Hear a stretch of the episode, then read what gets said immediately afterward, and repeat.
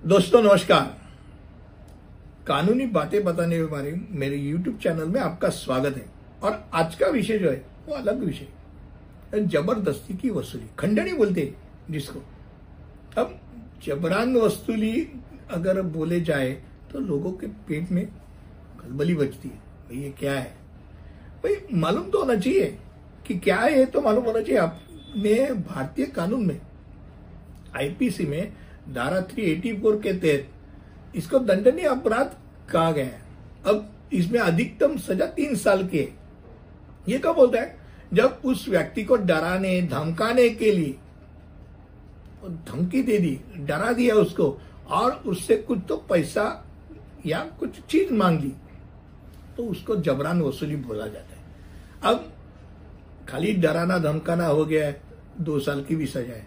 पर कोई भी व्यक्ति किसी और व्यक्ति को मृत्यु या गंभीर चोट के भय में डालकर उस व्यक्ति से जबरन वसूली करता है, तब तो उसका अवधि, वो कारावास उसका अवधि बढ़ता है। सात साल की सजा हो सकती है।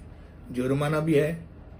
अब इसके आगे कोई भी किसी भी व्यक्ति को मृत्यु या गंभीर चोट का भय डालकर, खाली भय डालकर नहीं तो उसकी कृति भी करते हैं।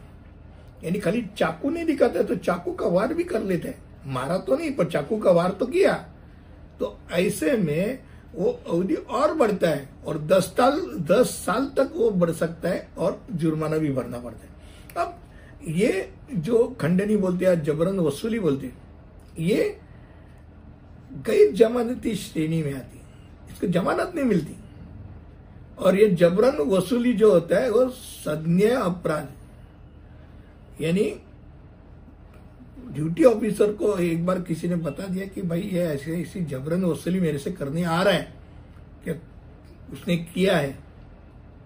तो कॉग्निजेबल ऑफ़िस से उसको उसको कॉग्निजेंस लेना ही पड़ता है और उसको जाके पकड़ना पड़ता है। और पकड़ने के बाद उसको जमानत नहीं मिलती गैर जमानती श्रेणी में ये ये अपराध।